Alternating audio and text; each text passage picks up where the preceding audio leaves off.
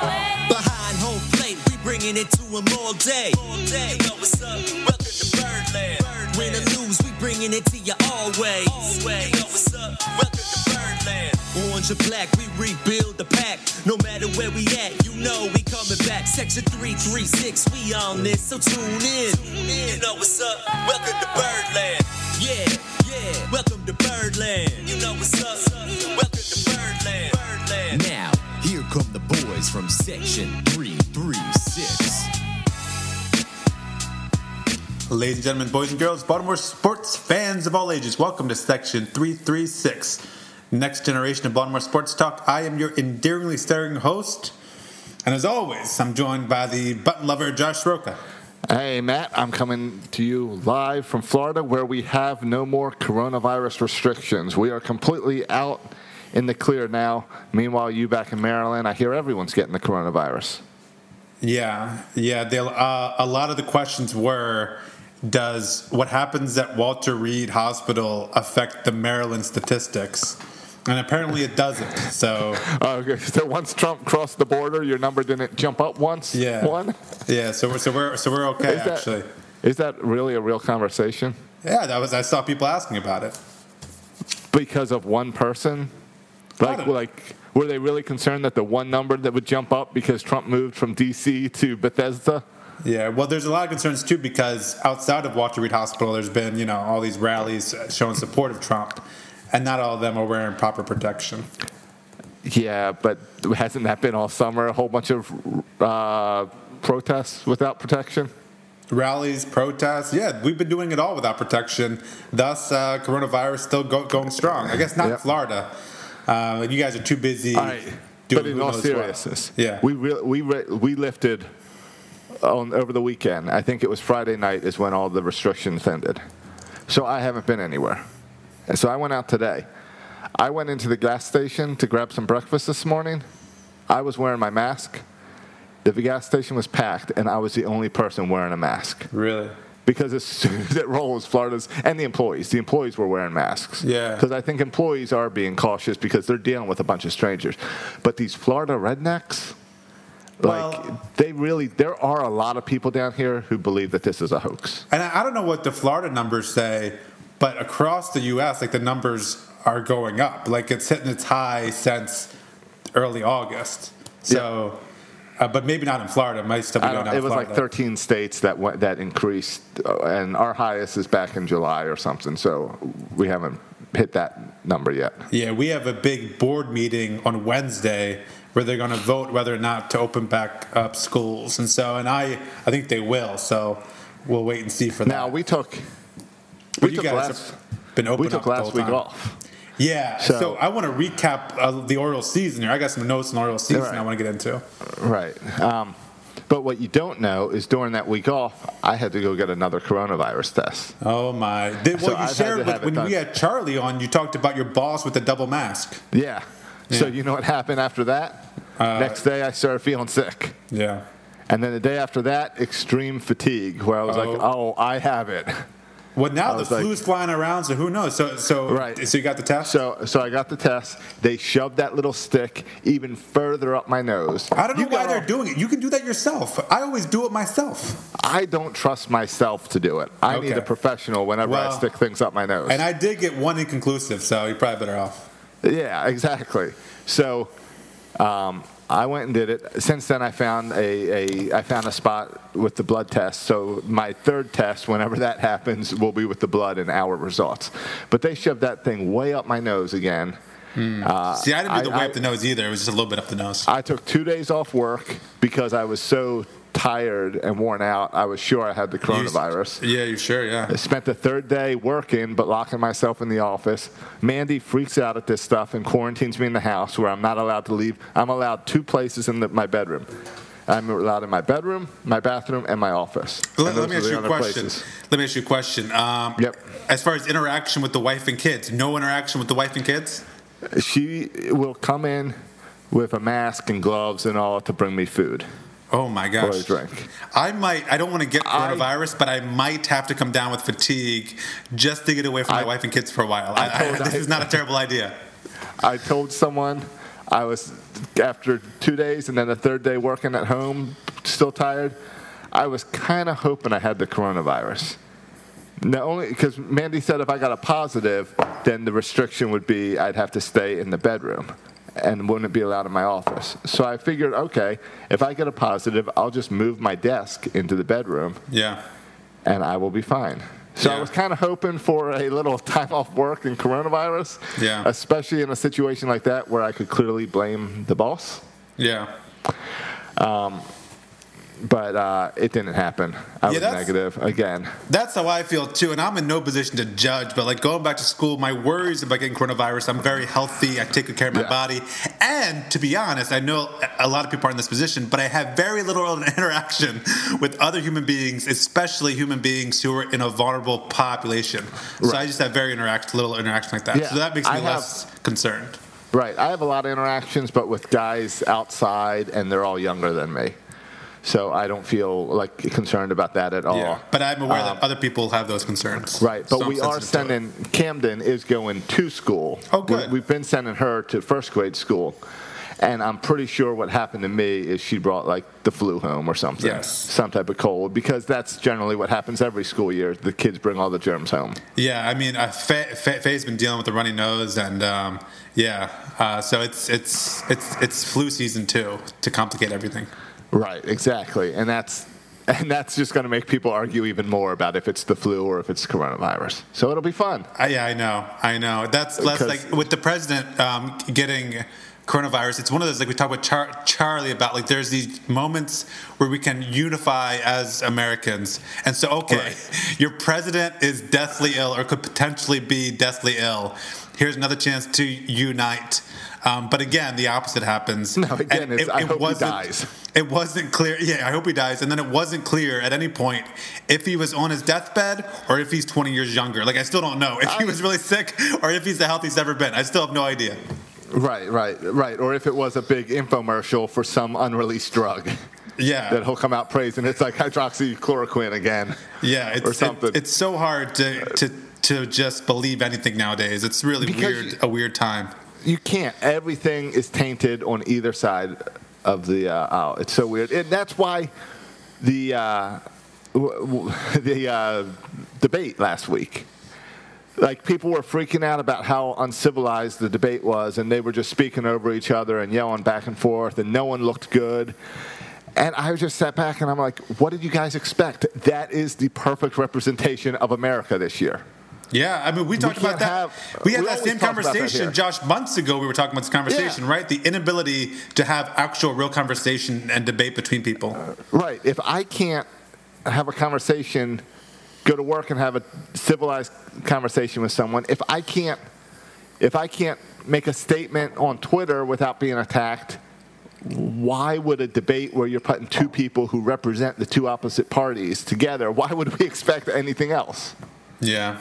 And I guess the reason is is because throughout history they were still able to, to do this. They were still able to maintain um, a certain I don't know Uh, decorum. except I don't think that's true. You I don't think that's true? were- I think recent history.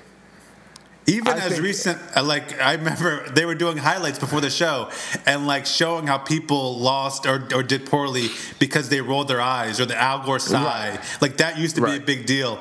That looks. This is a far cry from that. Right, but I think I think in the history of America, I think before TV and all, I think you had some uh, yelling back and forth and what we would call as uncivilized or uh, a dumpster fire or whatever else they were calling it from last week. Oh yeah, or Alexander Hamilton does not get support or doesn't support Aaron Burr, and Aaron Burr just shoots him. Right, good old fashioned duel. right, exactly. and we're all upset because you're talking over each other. Yeah, that's what I say too. When people say the country's never been more divided than this, I was like, there was a time where we literally went to war. All right, so Right. We're not we're not at war yet. We're close. Yeah, we're pretty close, but I don't think we're really that close. Uh, but but some would argue we're close. I, I think it's yeah, exactly. People have very short memory spans, and we generally uh, use that term strawberry for those people, but it's just pretty much covering everyone right now where we're forgetting and they're saying, oh, we've never been this as racially divided as we are now. And it's like, no, we used to have slaves. Yeah. We used to. Yeah, there used to be Jim Crow laws. There used fights. to be lynchings. Yeah, it's yeah. like, Uh, no, I don't. Yeah. But Josh, you will agree that it's never before the information that people take in has never been like this, where people kind of just go down their own rabbit trails of their kind of beliefs. Like this is, I feel like this is relatively new with social media and so Mm-hmm. many news outlets. And, and the word news outlets. Yeah. It's like it's like the whole joke about MTV doesn't show music videos anymore. The news doesn't do the news anymore. Yeah. Every news show is an opinion editorial. Every newspaper is an opinion editorial. I don't know if we will ever have real news again. Yeah, I remember even- even the weather people don't don't agree on. Right, right. It's global warming cause or whatever. I, I remember even in high school, the thing was Wikipedia, right, was just coming out, and it was like you can't trust Wikipedia as a reliable source. Now I feel like Wikipedia is the most reliable source out there. It's like, Right, right. There, there's there- like, what source can you trust now?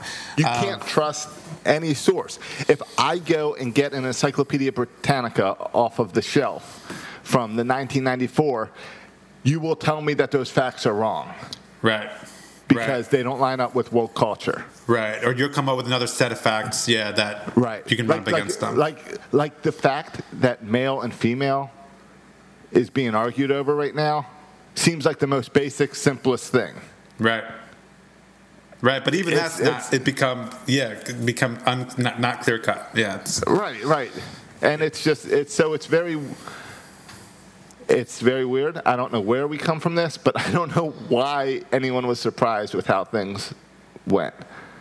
Yeah, I, I, I don't either. Uh, yeah, it's, it's been the tone for the past four years. This type of Yeah. rhetoric on both just- sides. Yeah, What you know what we need? We need one of these other countries to just hit us with an EMP and destroy our internet for two years.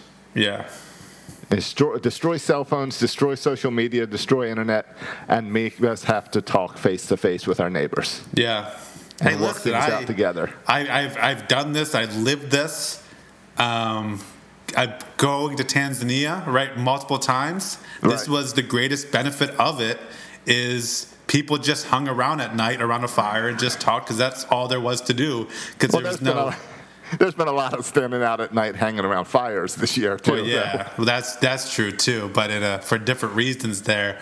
But yeah, the reliance on com- community and and kind of talking to each other and needing each other to survive and get along. I blame no fans at stadiums for all of our discord. If we could just go hang out in Orioles game, we we could we could get along. Now, that would help. And that's what we talked about, I don't know, months ago. The entire coronavirus six months experience of Section 336 has blurred everything together. But I believe it was before we had sports. Uh, we talked about the fact that sports heal this country. And after 9 11, it healed the country because you're bringing people together. Right now, sports with separation is not helping to heal the country. Yeah, it's true. I mean, we talked to Charlie. It's interesting, right? Because we had Charlie on last week, and I love Charlie. And Two weeks ago. Two weeks ago. Sorry, we didn't have our last show. And your political beliefs, my political beliefs, and Charlie's political beliefs, like they don't line up at all. All of ours Nope. beliefs We're are different. different. But in that conversation, you would never know it. You would never know it because because we agree on something. We agree on the Orioles and their need for the rebuild and the need for this rebuild to work. And we can disagree with who should be playing center field every day, Austin Hays or Cedric Mullins. But when that's your big, biggest dis- disagreement, you're still agreeing on the basic fundamental fact that we love the Orioles Right. and we want them to be great again. But, and it- but the thing is, it goes even beyond sports if you build relationships with people and don't just yell at them on the internet. You and I can have a civilized conversation about anything going on in America. Yeah, and we can And do it with even though we Charlie too, right? And we can do it with Charlie yeah, too, totally. and partly because, because, we have respect for each other. and partly because sports, like we can. I think that's True. an important commonality that we have that allows us to have that conversation. If Charlie was a Yankee right. fan, Josh, I don't know if I could do it. Uh, no, because if he's Yankees fan, he's evil. Yeah, exactly. Just like if you grew up in Severna Park rooting for the Boston Red Sox, I can't have a conversation with you because you obviously just follow whatever is in vogue at the moment. That's why the intern's no longer on the show. Oh, you know the intern's big into woke culture. I guarantee it. I haven't talked to him in six months. I could write down everything that he would say right now. I did think about calling up the intern recently because you know he's all big in uh, politics. Yeah, big in the And- Democratic Party, absolutely. Right, right, and he. Wa- I don't know if he's working on any of these uh, campaigns. I'm sure he's working on some Yeah, he's campaign working right with now. Klobuchar. I don't, yeah, I don't know since then. yeah, that typical intern works on it and it fails. Yeah. That's why. that's why we haven't gotten anywhere. We messed it a couple years in the intern. Well, let's yeah, Uh, shoot. Hope hope Biden doesn't hire him. So, right, we'll see. So maybe I'll reach out to him soon uh, as we get. Uh, but I, I, but it is, it's, it's just, it's a weird time in America, and I just want it to end. And I cannot believe that we made it through the entire Oriole season without Camden Yards opening up. I thought we'd at least have a small group of fans in there. Yeah, it's pretty wild. It really is pretty wild. And I've been like, I go back and forth because on the one hand, it's almost like this week. This week was weird because Josh, prior to this week, I'm not saying I felt like I was in Florida, but like it felt like coronavirus was falling into the background. You didn't hear about any cases with baseball. NBA's been like great. You didn't hear about any cases in the NFL. Fans are starting to come back, and then next thing you know, half the Titans get it. Then Cam Newton gets it. Then the president gets it. like, whoa, this is Yeah. a serious problem again. Hold up. Right, right. What was Cam doing hanging out with the Titans? Yeah. Yeah, no, it was it was it was uh, definitely strange. I don't I don't understand how the NBA did how the NBA bubble has worked so well. Like I get that they locked them all up in like, and is it is it because they have Disney? I think is it's it because Disney. there were so many hotels Yeah, in the one it's Disney. location and the whole worldwide of sports that Disney is like the only place in the world that that could possibly happen, Yeah, I think and they could it- ship in. And, and also just the facilities there to yeah to, to accommodate And- that both the playing and with staying there. Right, and I guess they had enough places that they were able to bring in uh, video game systems for the guys and uh, Yeah. Restaurant stuff and strippers and whatever else Whatever the else guys they need. I, I saw there's a, a funny news story. Jimmy Butler was selling coffee out of his hotel room for 20 bucks a pop, and then one of the trainers was started like a competition with them selling for five dollars. They were going back and forth. That's Jimmy fun. Butler like had that. like he had like T-shirts and stuff made up for his coffee spot. Yeah, it was pretty funny. Is it also? I also wonder how much of it is that the culture of the NBA is different, and I guess it's less players than a ba- than baseball It- it's, and it's a numbers game too because they, they started at the playoffs, so there's already half Oh, the teams. So it Good wasn't point. all the teams, and then the roster is smaller than baseball or football, Right. And so it's already like a smaller group of people, and then it's the playoffs. So quickly those teams start leaving, and it's less and less people. right. All right. Well, all I know is the NBA bubble looks like it's a lot of fun. It does. I mean, they did the the the fans. Everything about it is cool. Like it sucks, but it's it's the best you could do. It's better Right, than these stupid cutouts. Yeah, I don't like the cardboard cutouts. Um, what I don't understand is when you'll see the cardboard cutout and then you'll see like one security guard like standing by the cardboard cutouts, and I'm like, what is he protecting? Yeah. Like, what's what's the point of having security in the stands so someone doesn't a cardboard cutout doesn't run out on the field? Well, there's been at least one case I remember reading about where fans kind of snuck in somehow into the stadium, like was sitting with the cardboard cutouts to blend in. Did, did, did you see that story? I he- did not. You know, during yeah. a game. D- during a game, he got in there That and was, awesome. and was stick, sitting right next to a cutout, and they, they had to escort him out. Love that. Yeah. There was a story down here where a homeless guy snuck into one of the stadiums down here and was living in the uh, living in the um, uh, the suites for two weeks Oh, nice. because the stadiums were empty and unused, and Yeah. he just went up there and lived in the suite. Yeah, there could be Thought that was someone pretty living smart. in the classroom next door to me. I would never know. Yeah, no one's Right. been in there for a while. Yep. But you know, yeah, I was watching the Padres playoffs. I've been, I mean, it's been a great time for sports. Watching NBA playoffs, MLB playoffs, football. It's really this weekend was a little bit weird without baseball. I don't know why baseball didn't have games this weekend, but overall, it's been a really good kind of time for sports fandom, which sucks because I, I have no time to watch these sports, but I'm watching them anyway. Right. But um, But I was gonna say like the Padres, fun, cool team. Everybody's on the dads, right? But I was watching their games and like it's cool and they have a bunch of young talented players, but at the same time, to, to have that kind of resurgence and to have the rebuild come into fruition with no fans there to see it, there's something kind of I don't know. I like I'm I'm, I'm rooting for the Padres, but there's something kind of depressing about oh, having this totally. cool, exciting young team, but no fans there to get behind them. Totally. The highlight everyone was sharing, and they share it this year, they share it every year this week, is the Delmon Young double. And for all of us, We were there. That Yeah. is the we were all. If you weren't there, you still tell people you were there, but we were really there. There was two million people in the stadium that night. Right, right. Yeah. Uh, it's like 21 31.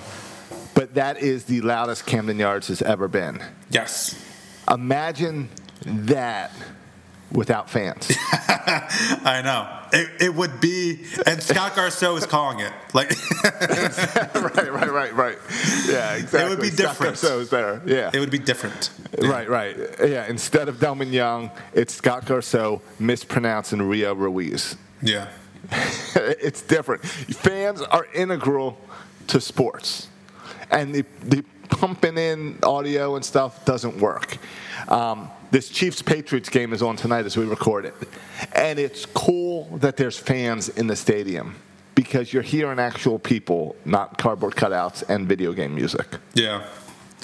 Yeah, and I mean, sports without fans is better than no sports. But yeah, you're right. I mean, the the the fans are, um, especially when you get in this playoff time, man. Like I, regular season, whatever, but playoffs, man. Yeah, you're right. I mean, we were at all the home playoff games. That that there's something um, just really cool about playoff baseball and Right. fans. Yeah, you want to heal America. You take all those cities that are having problems with riots and that, that Trump keeps calling out all the Democrat cities, as he says, or blue cities or whatever. And what you do is you bring playoff baseball with full stadiums to those cities and no more riots. Your problem is solved. Yeah, man. There's a lot of truth there. Yeah, absolutely. Are you surprised that baseball figured out the COVID thing? That they, they, they stumbled a little bit at the beginning and then no more issues. Well, here's the deal, Josh. We talked about this before, and I think we had slightly, slightly di- different views on it. The question was always, and it's the same question I think that the, the NFL faces, is not do you have the correct like um, procedures in place. The question's always going to be individual responsibility. Are your players going to be responsible enough to wear masks? to isolate themselves, to not put, to not go out to strip clubs, to not go out to casinos? Are they going to be responsible enough as individuals? And that's and that even goes beyond sports to all of us right now. Uh, It's all individual responsibility. The reason schools aren't open is because of the fear of lack of individual responsibility. Yes, or for Uh, previous lack of, in, of Yeah. uh, responsibility. Yeah, Right. Or like I have a guy at I have a technician at work who tested positive and said, I have no symptoms, I'm still gonna come to work. Yes. And I had to step in and say, No, you're not.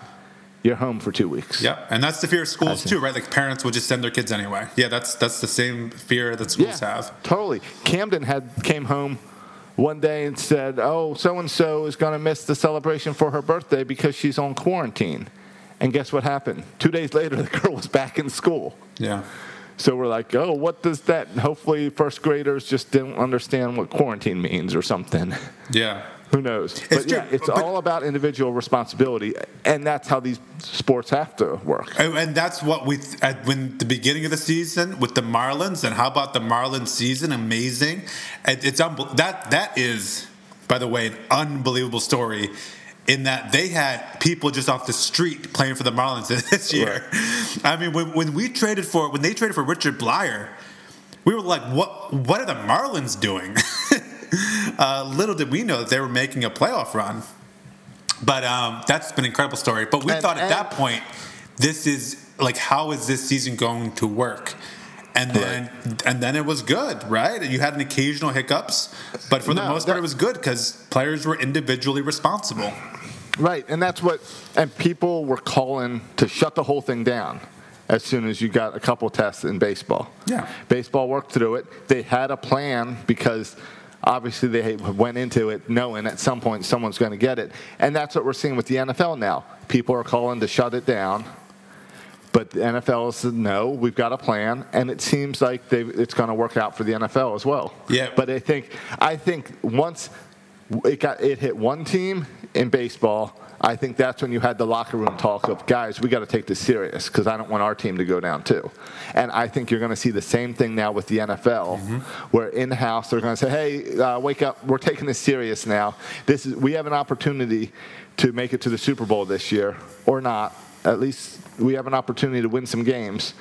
Let's keep that out of our locker room. And again, individual responsibility. Yeah, not forever, just until the season's over, and then you can go do and and, and, do you and live your life. But Right.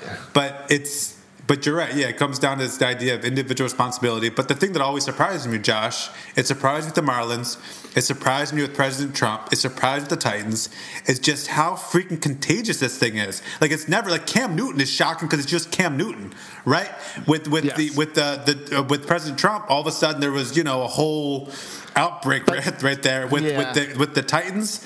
And out like it's it's rarely just one person, right? Because it is really contagious. Yeah, and then and that's uh, yeah. Uh, The the Trump thing might be a good example. The Trump thing or the Titans versus Cam Newton. These might. I would love to see some facts and some statistics without the media spin, because they could be great examples of whether masks work or not. Because we know Trump doesn't wear a mask. We know people around him don't wear masks. Did that cause this? Or is it just, it's been hitting so many people, of course it's going to hit the White House just like it's hitting everyone else. Of course it's going to hit a football team just like it's hitting everyone else. Right. You you rarely get, and I understand why, but you rarely get like patient zero in this outbreak, right? Like here's how it started, Right. then this happened, then this happened, then this happened. Right. Like you rarely Which- get those full stories. Right. Which is why the Cam Newton part is interesting because it's one guy in a locker room. Right. Yeah. Which is yeah. That hardly ever happens. Yeah. Right. Yeah. All right, Josh. I got some Orioles notes here. I want to talk about this this recap this season. Okay. Is this? Are we starting? Are we recording? Did you hit the record yet? yeah, yeah. We just did 30 minutes of like political talk. Okay, guys. I'm sorry for that. Um, Just wait. Right. Maybe I should tweet. Just fast forward to 30 minutes into the podcast for Orioles talk. No, I, no. I think we handled that as good. We had a good conversation that uh, without yelling and screaming at That's each right. other. You're, you're, you're not going to see this on the news, on the No, quote unquote need- news. You're not going to see this in the debates. All right, an intelligent conversation between two people Hey. who don't 100 percent agree with one another. Boom. Hey, uh, before the election, let's have a let's have a Section 336 debate. Okay. So it's all sports, but we'll bring in a moderator. Okay. No political questions, but we'll just do sports. Sport questions. Sports, yeah. Okay. The direction of sports in our country. Um, right. All right, so Josh, I have a ton of notes about this Orioles season. I want I want to All right, put a great. bow on the season. There's a lot of um, conversations we need to have in the future about this offseason, about free agency, about next year, position battles, but I don't want to go there today. There's right. also a news story. I don't even go here because it's speculation, but you guys, you saw there was a fall instructional uh, roster. Kjerstad is not on it for a medical non-baseball thing. I Uh-huh. don't want to go there either. There's time in the future to have those conversations It's a vasectomy. for now, we're just. I just want to talk about recap the season. Okay. Okay. All right. Gotcha. All right. So where do you want to start? MVO? We can start did- MVO. Did you agree with the MVO, Anthony Santander? Well, Dar, Dar, however you're saying it now. yeah. Well, prior to the prior to this, well, it's interesting, right? Because he didn't even play a complete season. So, No. so props props to him um, for playing half a season and, and becoming the MVO. You don't see that very happen very often. And, and an MVO that I think we all agree he's the MVO. Right? Yeah, yeah, um, yeah. Like I would have made a, a strong case for Iglesias, um, but because he played the entire season, um, every game. Well, no, he didn't play every game though. Like he played All 39 games compared to Santander, who played 37 games. So that's not Oh, really a then, strong then argument. get out of here with your Inglesia. All right. What about DJ Stewart for being the hottest freaking player on the planet for for a couple weeks? Uh, he blew it at the beginning of the season where he was the worst person in the world, yeah, I agree. Santander was the was the correct answer. which is amazing. Again, a Dan Duquette Rule 5 guy. Well, Josh, you look at this whole team, whether it's Ryan Mountcastle or Santander or Austin Hays or John Means. I mean, or, or even uh, Dean Kremer. I mean, we're talking about Dan Duquette's team. I don't know. No one wants to say it. We'll get angry emails Right. in. But this roster that everyone fell in love with is a Dan Duquette roster. Yeah, don't tell anyone. Shh. It's like trying to tell people that the that your Oriole team that you loved in 2012, 2013, 2014, 2015, 2016, that was an Andy MacPhail team. But don't tell anyone. Yeah. Why is it, Josh, that everyone hates on Dan Duquette, but you won't find a single person to say one bad thing about Buck Showalter, and they were Uh-huh. both here for those same set, set of years? Can someone explain that to me? Yeah. Buck Showalter was in front of the microphone every night and said entertaining things. Yeah, and Dan Duquette was the worst interview you've ever heard in your life. Yes. Um, and we were um, we were immediately told that there's friction in that relationship.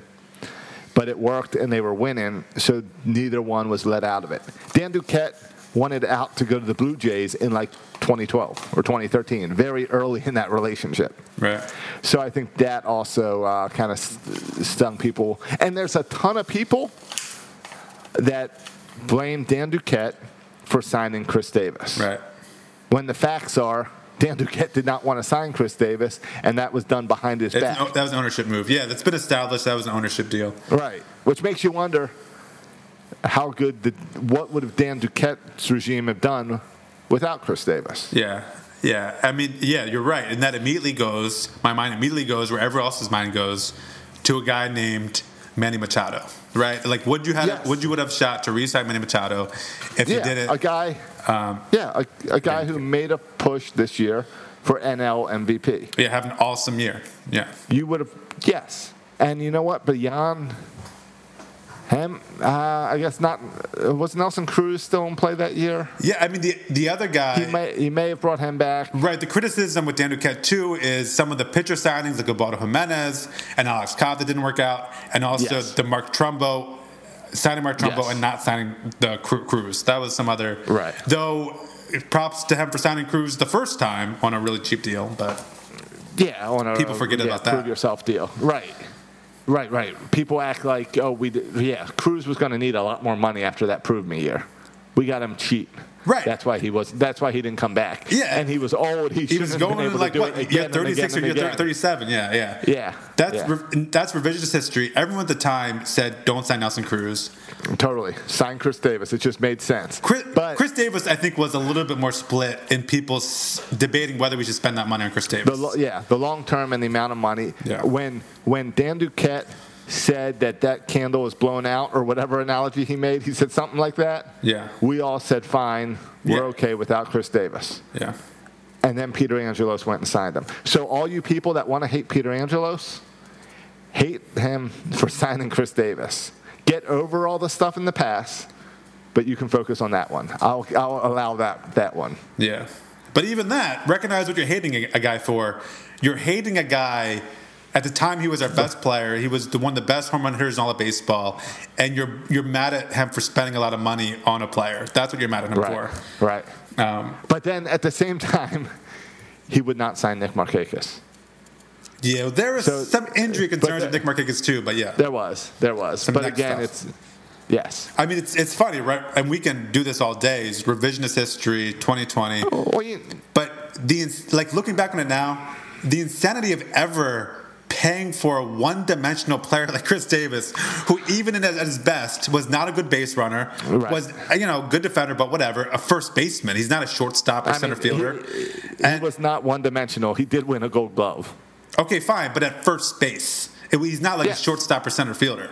No, he's a first. He's, he's not yeah. winning you games at, with his first Uh, base he- defense. He, he played. He played some decent right field fill in. Uh, okay. But uh, but it comes down to Peter loves the long ball. Yeah. Um, but anyway, we're talking about the MVO. And Yeah. at the beginning of the season, do you know who you predicted to be the MVO? Uh, well, it wouldn't have been Troy. There's no way I would have picked a young guy. We both picked the so same I guy. went MVO.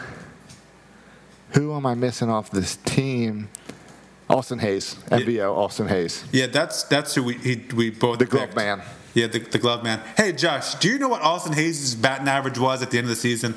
I know you don't, Uh, but I'm just putting you in the spot here. I wouldn't either, but I looked it up. Do you know what his batting average was? Two. Two thirty-two. I would have said something like that too. 279. He was How many games did he play? He, he played in, in 33 games. He was freaking Okay. in fuego the last couple weeks of the season. Once he came back from the rib injury, he was one of the hottest hitters on our team and ended up with a, almost a 280 batting average. And and I love Austin Hays, and there's a good chance that next year I predict him for MVO again. But that's again one of these question marks going forward: is Austin Hays' health? He didn't do anything to let us convince us that he can play 140 games a year. Yeah, I think more than anyone else on this roster, think this is true. More than anyone else on this roster, like I'm saying it now, I'm thinking about it. He has the highest ceiling, but also potentially one of the lowest floors, right? Like Austin Hays, at his best, Yes. could be, you know, our MVO could be one of the, an all-star, one of the best players on our team. But he also, at his worst, could be. I mean, we've seen him be terrible, both because of injury and just the first. Before the injury, he was not very good. Yeah, and that's also part of the weird shortened season is you can't trust any of these stats. Yeah, and it's also being 24, right? And Sure. yeah, but you're right, Josh. This year, like just looking at the stats, it, this year was insane because I felt like it was a roller coaster. Like it would just go up and down, up and down. Like DJ Stewart down and then up, down. And, like everything happened so fast. Even in, in the standings, like a week we were in the playoff hunt. The next week we were the worst team in baseball. The next, like it was just like every week was a completely different. It was just kind of a roller coaster this year. It was weird. Uh, a couple other notes. I at the beginning of the season, I criticized, or I didn't criticize, but I like I looked at the Orioles' starting roster, start, their starting pitching uh, rotation. Yep. That included Milone, 33 years old, Cobb, 32 years old, LeBlanc, 35 years old, Wojciechowski, thir- thir- 31 years old, and Means, 27 years old. Um, only pitcher not in his 30s was John Means. By the end of the season, the only pitcher in his 30s was Alex Cobb. So we replaced Wojciechowski, LeBlanc, and Milone in the starting rotation with guys like um, Bruce Zimmermann, Keegan Akin, and Dean Kremer. So we saw our starting rotation this year, by the end of the year, get significantly younger, which I think is exciting go, go, uh, going forward. Hopefully, we won't see another year with four of our five starting pitchers in their in their 30s. Yeah, and when you look at that, the, the takeaways for the pitching for this season is great deal trading Tommy Milone and bringing in two prospects from Atlanta. That's one highlight from the rotation. The other highlight is John Means at the end of this season, putting it together, and there's final couple starts looking outstanding. So John Means is one suddenly a guy where it's like was questionable, and now I have some faith. Okay, we can b- continue to build on him. Well, that's a perfect So- example of what I'm talking about this roller coaster ride, right? Because John Means went from being maybe not even good enough to be in our top five starters to looking like an ace at the end of the season. So which is he, right? It's just a roller coaster. Right, right. Of course. And unfortunately, I mean, it's we can only go off what we have seen this year, but at least it gives us some excitement. Do you know what the winning percentage was this year for the Orioles? 417. Last year it was 333. The year before that it was 290. Like it's safe to say we're on the up we're on the uh, upswing. Can I tell you something else, coming up. Josh? I don't know percentage, but this year we were 25 and 35 was was was, was our record, but Yeah. our Pytha- the the what's it called the Pythagorean uh, win loss total. like Okay. was 28 and 32. So according to our like our runs, We should have done scored better. and runs allowed. Yeah, we actually scored below our Pythagorean win loss total. So according Okay, to that, we were 28 and 32. More encouraging signs that this team is heading in the right direction. Josh, And our- fans just in general are super pumped about a team that finished 25 and 35. Um, Yeah. Are you are you on board with being super excited about the results of this season? I am excited because I trust the process. And I said, I've been, you and I have been saying for a while, last year was the bottom. This year starts the, up, the rebuild.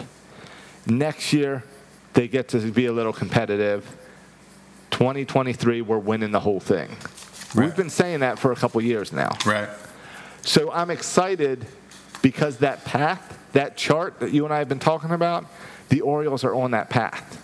I know it was only a 60 game series, but we still had a 417 winning percentage. That is promising.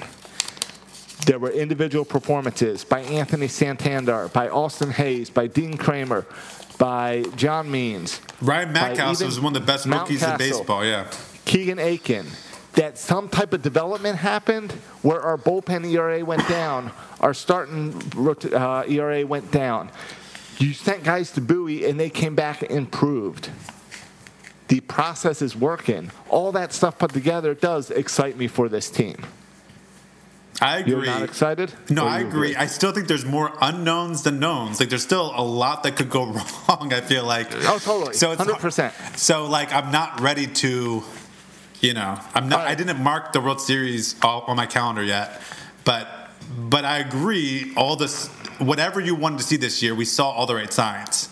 We, we gotta we gotta. I mean, our I, again, the best players in our organization aren't even here yet.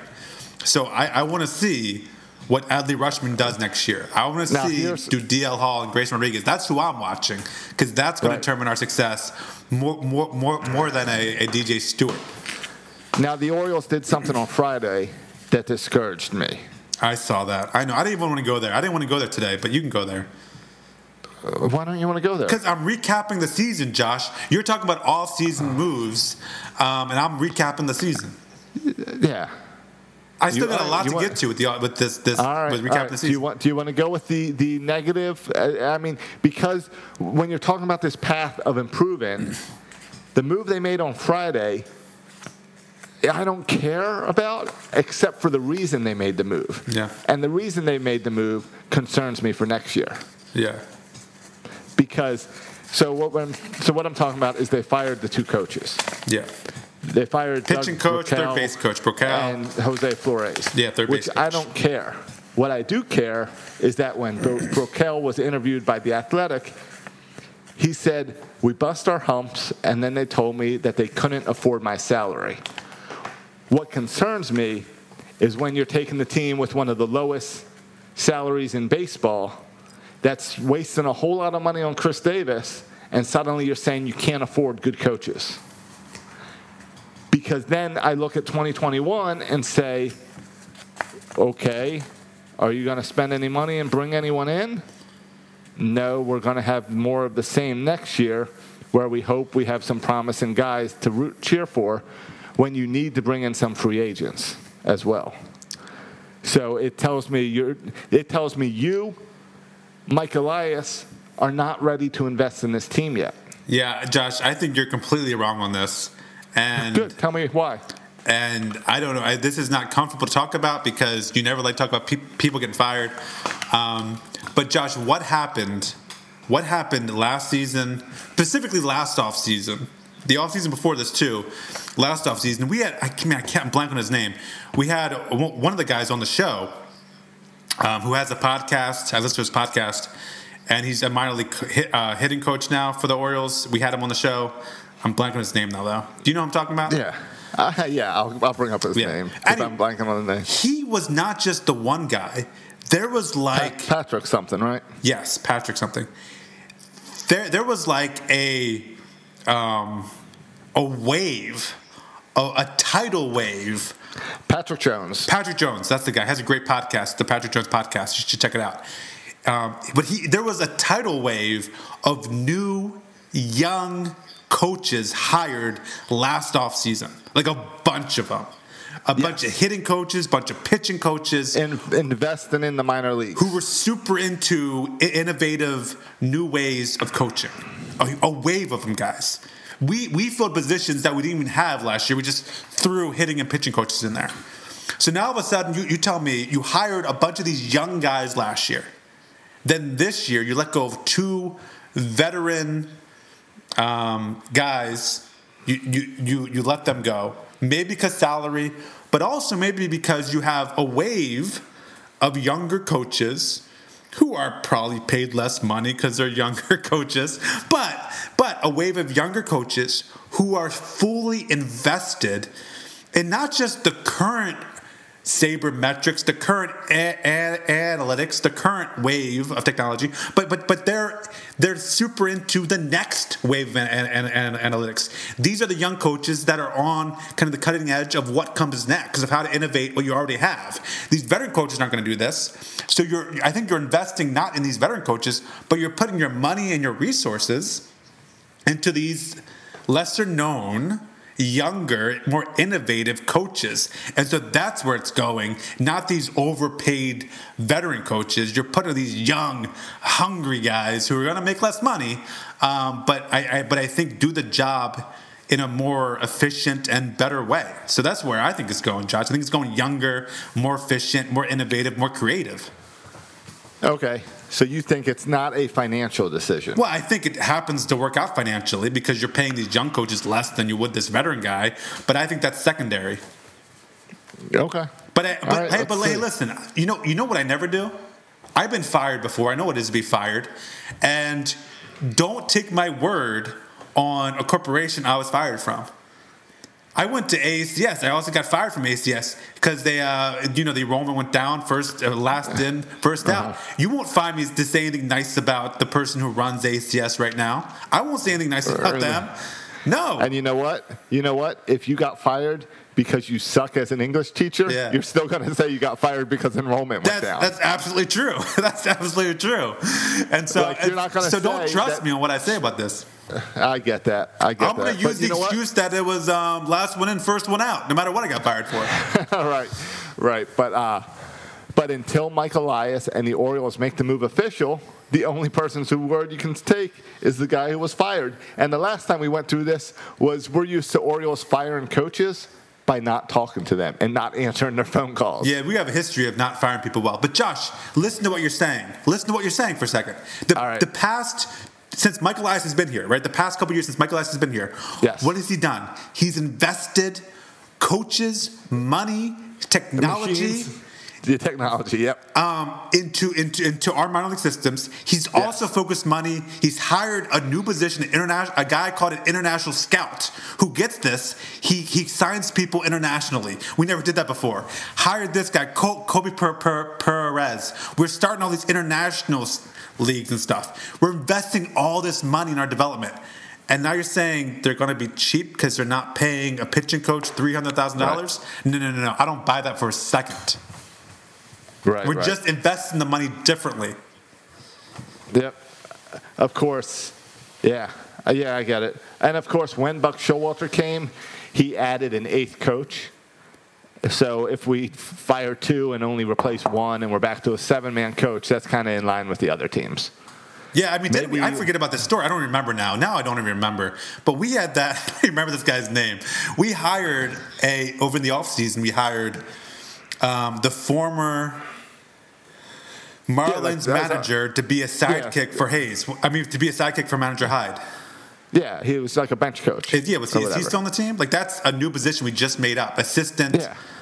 Assistant to the Yeah, whatever. manager. So like Uh, yeah, I, yeah, I believe he's still there. So my yeah, my point is it's it's like if I was we're talking about teaching, the teaching equivalent I think would be like there's an 80 year old teacher who has been in the system enough that his step salary has increased, so he's making like 120 thousand dollars. Wouldn't you rather have a 40 a forty thousand dollar teacher fresh out of college with new ideas on how to teach? Than this guy who's close to retirement. Like it's Sure. just it just I'm it makes you. it makes sense where, where the Orioles And are. I and I would rather pay for coaches in the minors than in the majors. And that's where we're at right now. Coaches in the minors, I believe, are going to make a better impact than a hitting coach in the majors. We've seen many hitting coaches not fix Chris Davis Right. because he doesn't listen to them. Right, but Josh, you understand how stupid your opening comment was that this is a sign that the Orioles are too cheap Oh, and no. not ready to move on and, and take the next step, not ready to sign free agents, all that stuff. Because that's so dumb. Show- Because we've invested a ton of money in our mi- minor, minor league systems um, to improve. So to say we're not ready to improve is dumb. Except for the statement of "we're firing you because of finances." That That's then I- according to the guy who was just fired. Yes. All right, fine. I'm taking. I'm I'm backpedaling because you're right. It came from the guy who was fired. But now I'm pissed, Josh, because I wanted to get into the Orioles season. We're freaking running on close to an hour now, and I got all these notes about the Orioles season, and we've been talking about these firing coaches. Well, this is why I didn't want to go there. It's because you wanted to talk about politics for 30 minutes. Yeah, yeah, yeah. All right, let's get back into the season. All right. Um, I well, let's talk about our bold predictions. Okay. You said Chris Davis. We got to do these fast. But you said Chris Davis would hit. This is like our old ra- uh, rapid fire segment. Pew, pew, pew, Yeah, we, ne- we never uh, never made a Chris Davis bet, thankfully. But you said in your bold prediction that he would bat over 250 with 12 home runs. Uh, over to okay. He definitely did not do that. Did he have any home runs? He batted 115 with zero home runs. I was going to say I don't remember a single Chris Davis home run. Chris Davis had zero home runs. Yeah, I know. How crazy is that? You said your other bold prediction. You said DJ Stewart wouldn't finish the year with the team. All right. I first half of the season I was correct. We all thought I was correct after those two weeks. Yeah. And I stand by those two weeks. Yeah, and then he turned into uh, Babe Ruth. Uh, your next bold prediction was that we would win at some point in the season. We would win six games in a row, Oh, we've done that. We did that. and we did it once. We won six games yeah. in a row. Yeah. All right. I'm good. I'm good with that. yeah. My- Go on. That, that's it. My bold prediction. hold on, hold on, hold on, Yeah. hold on, hold on. Yeah. What did I predict for total win total? You predicted 23 and 42. All right. And what did we end up? 25? Yeah, we ended up with 25 and 35. All right. I'll take that. That's a win. Yeah, so two games better than you predicted. Um, yeah. and remember, I was very positive about that. Yeah. Um, and I predicted, I'm just looking at it, I said 23 and 42, but that adds up to 65 wins, so that doesn't make sense. But anyway, and I predicted, Some postseason victories. yeah, I predicted uh, 15 and 45. So I predicted we would have 15 wins, and we had 10 more than my 15. So um, I was way off. Congrats to the O's for doing that. They're better than I thought they would be. My bold predictions, I thought Ryan Mountcastle would lead the team in home runs. If see where I went maybe. wrong in my Ryan Mountcastle prediction is You, you thought he'd be up earlier. I thought he'd be up earlier. He wasn't caught up fast enough. So I mean, he and only ended up playing in 35 games. Um, in that See, in that time, he had five home runs. If he would have played a whole season, um, if you were smart beforehand, you would have tried to do the percentage of home runs and projected for his games, he hit more home runs than anyone else. but you know what, Josh? You know what's really impressive? He played in 35 games, right? And had Yeah. had five run, had fi- five home runs uh, and Yep, five d- dou- doubles, right? Yep, He played one a week. He played really well. Five home runs, five doubles in just Yeah. 35 games. But what about Santander? Yeah, that's what I'm going to go with it. Okay, Santander played in two more games. So Santander played in 37 games. Ryan Mountcastle had five home runs. Santander had 11 home runs. Two a week. Ryan Double. Mountcastle had five home had five doubles. Santander had 13 doubles. Ah, he's He totally the NBA. 24, and he had one triple. So 25 extra base hits in 37 games. That's unbelievable. Oh, could, could you imagine a whole season of Anthony Santander playing that way? Hitting like that, that's amazing. Yeah, that's amazing. Yeah, I mean, right. yeah. I mean, All right. do the math. He's hitting like 50 dongs. Yeah, yeah, really. So he was hot for that month. he was. Um, so my you other got- bold you got some more? Yeah, my other bold prediction was that Nunez, Renato Nunez, would be traded. Didn't happen. Nope. Though I might bust that out for the offseason bold predictions. Um, I also predicted that the Orioles would have 15 different starting pitchers in 60 games. All right. That's kind of close. What do we have, 12? Uh, we actually had 10. All right, 10. Okay. I was a little surprised by by that that they only had ten. Well, you know what? I didn't expect. You know who had the most? I mean, John Means and Alex Cobb both had ten starts. So between Right, Means and Cobb, that's twenty games right there. That's a third of our season. Uh, see, that's the math you didn't do.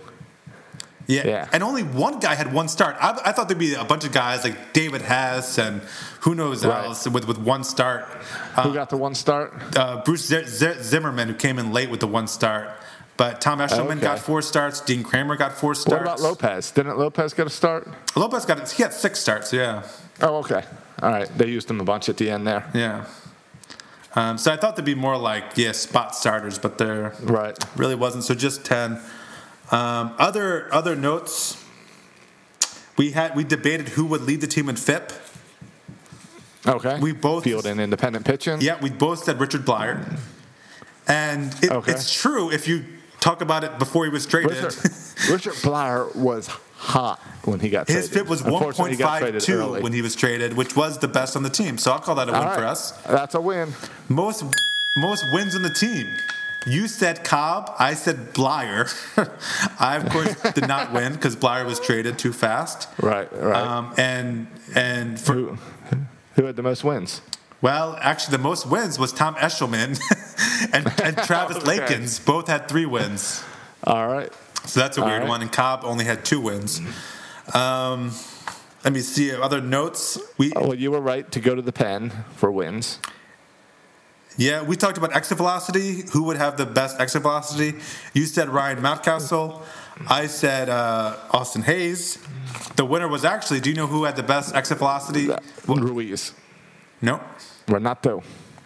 DJ. St- Oh, DJ Stewart. Oh yeah, D- uh, DJ Stewart crushes that ball. for that two weeks that. where he was crushing every ball he hit. Yeah. Um, And most term runs on the team. Uh, you said Oh, who, who did you say for most term runs on the team?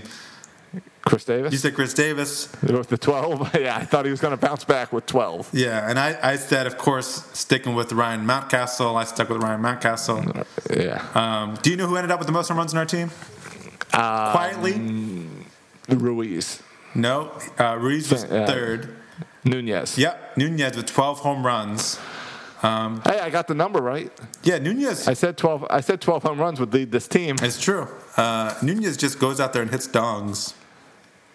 All right, I think. does. Oh, our one last one last thing here. Uh, we said World Series. Who would play in the World Series? All right. I, uh, who did I say? Indians. You said uh, the close next, uh, similar to the Indians. You said the Braves, Okay. Well, the Braves still have a chance. and you said they would play the Twins. Who are out of there. Okay. The Twins got knocked out. They did. All right. Both of those teams are playoff teams. Yeah, if we How about you? What do you if say? we reversed ours, we might have a World Series here. I said the Nats. That didn't work out very well for me. yeah. No. No playoff there. And then I had the Rays, so they're still in it. okay. Yep. So we could have a Rays- Rays Braves type scenario, one from each Rays, of us. Braves. Yeah. Rays, uh, Rays are playing the Yankees this week, and Braves are playing the Marlins. Who who are you rooting for in this postseason? Um, I'm rooting against more than I'm rooting for. I'm rooting against the Astros. I'm rooting against the Yankees. And I'm kind of rooting against the Dodgers, but not really hard rooting against the Dodgers. I'm really just rooting against the Astros and Yankees. Yeah, I'm rooting against the Astros, Yankees, and the Dodgers. I'm rooting for the Marlins Yeah, because me too. of the cool story. Me too. I also But like the the Braves- Padres. I can't help but I like- I love Manny. I can't help it. I know, I know. I like the I like the Braves too. So either one in that division series, I'm cool with. Though it makes Um, me a little bit uncomfortable how much Oriole fandom has jumped on the Padres bandwagon. That makes me a little bit uncomfortable. Yeah, I kind of stay away from the Padres because of that. So, uh, but yeah, I'd say I'm rooting for Marlins, Braves, one of them too. And too much out of there. flipping for my liking too with those Padres. They do like Act the, like you hit a uh, home run before, guys. All right. Right. Uh, la- last thing. I want to get your impression on this. I said at the beginning of, of the season, I said three players are playing for their career this year.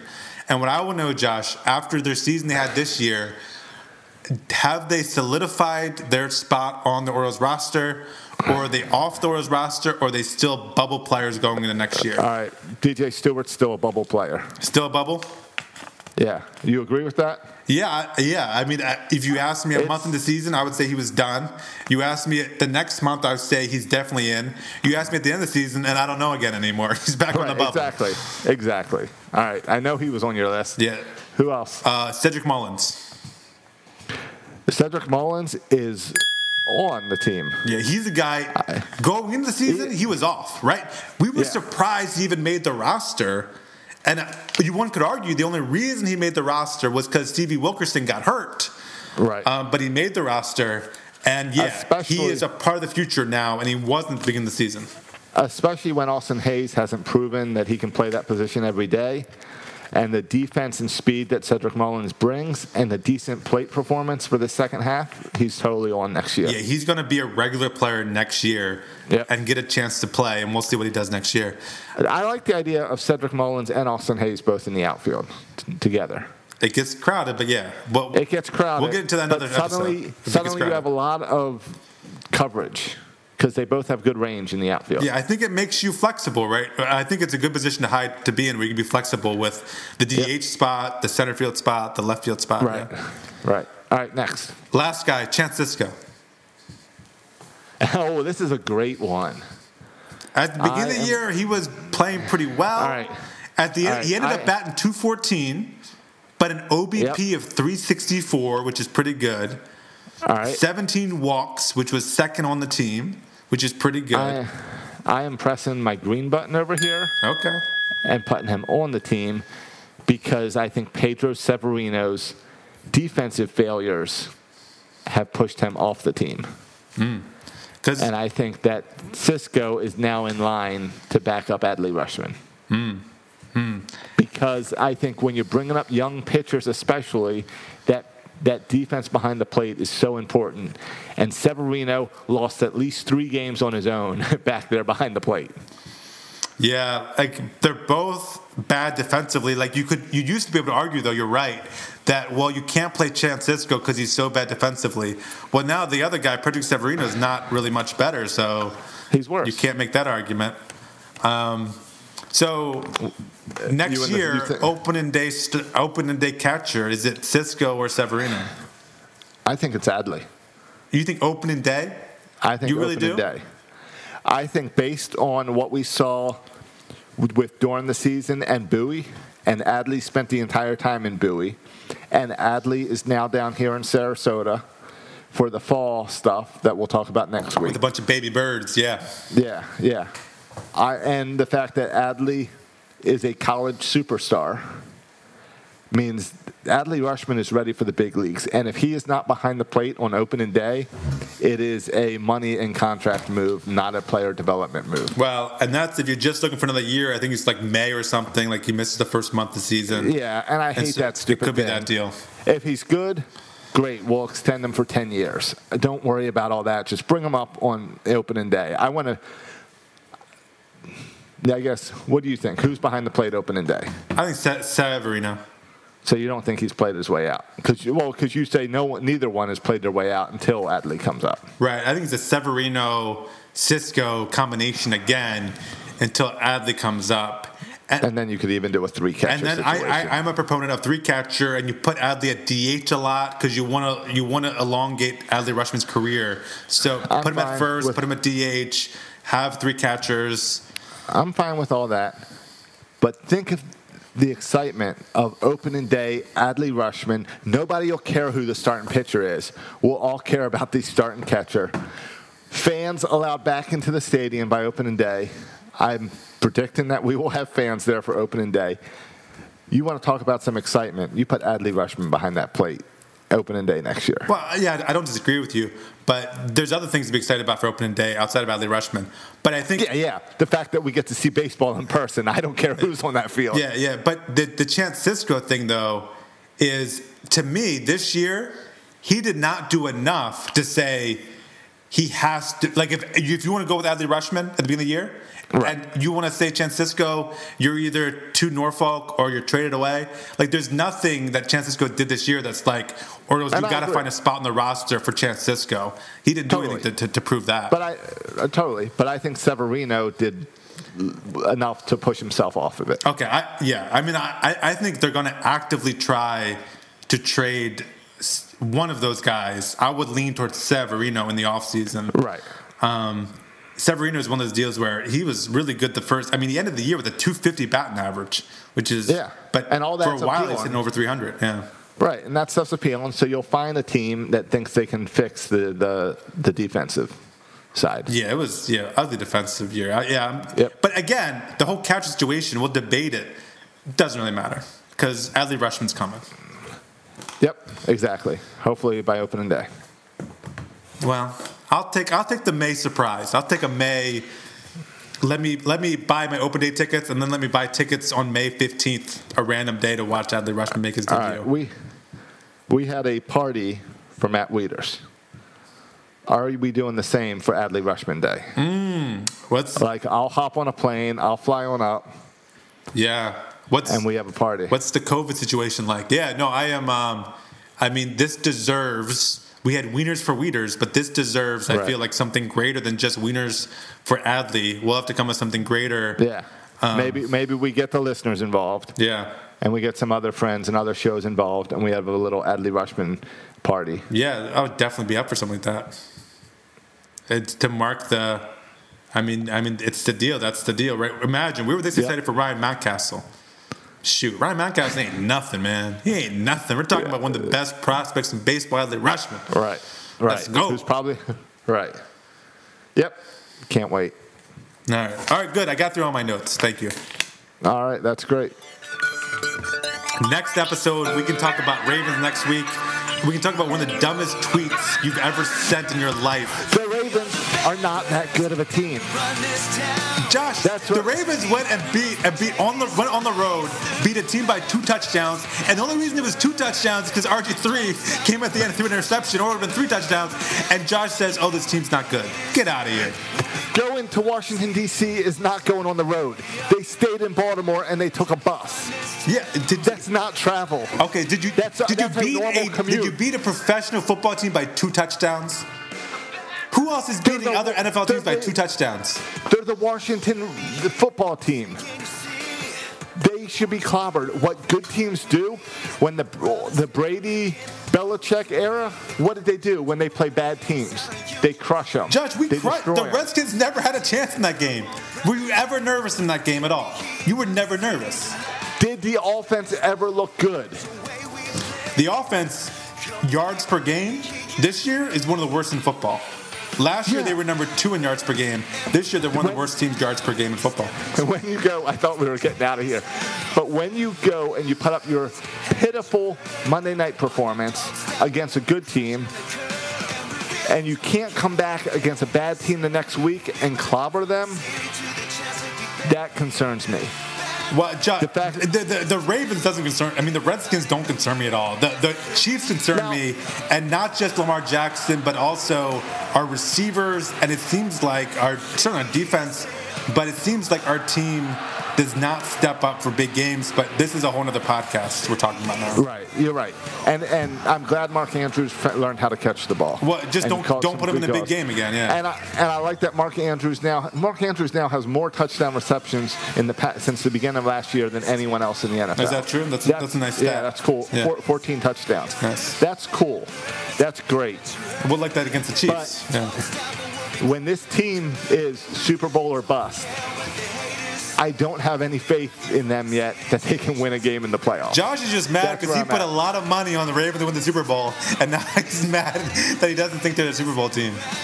I don't think they're a Super Bowl team, All right. and I thought they were. All right, Josh, Josh, we'll see. chill. It's week. It was week four. Chill. Next week's a big game. Yeah. Next week, I, I might feel better about them because the Browns look really good. Oh, it's the Bengals. The Bengals, week, yeah. right? Yeah. yeah. All rookie right, quarterback, we're going to eat him up. Rookie quarterback, eat him up. Let's uh-huh. go. Well, yeah, we'll see how that goes. Yeah. All right. We'll get out of here. Let's get out of here. All right, you can follow us on Twitter, write us a review on iTunes. Yeah, um, follow us on social media, Facebook, Instagram, all that stuff. You can follow me on Twitter at Section336. You can follow Josh on Twitter. At Josh Soroka. Thanks for listening, boys and girls. And as always, go O's and go Ravens.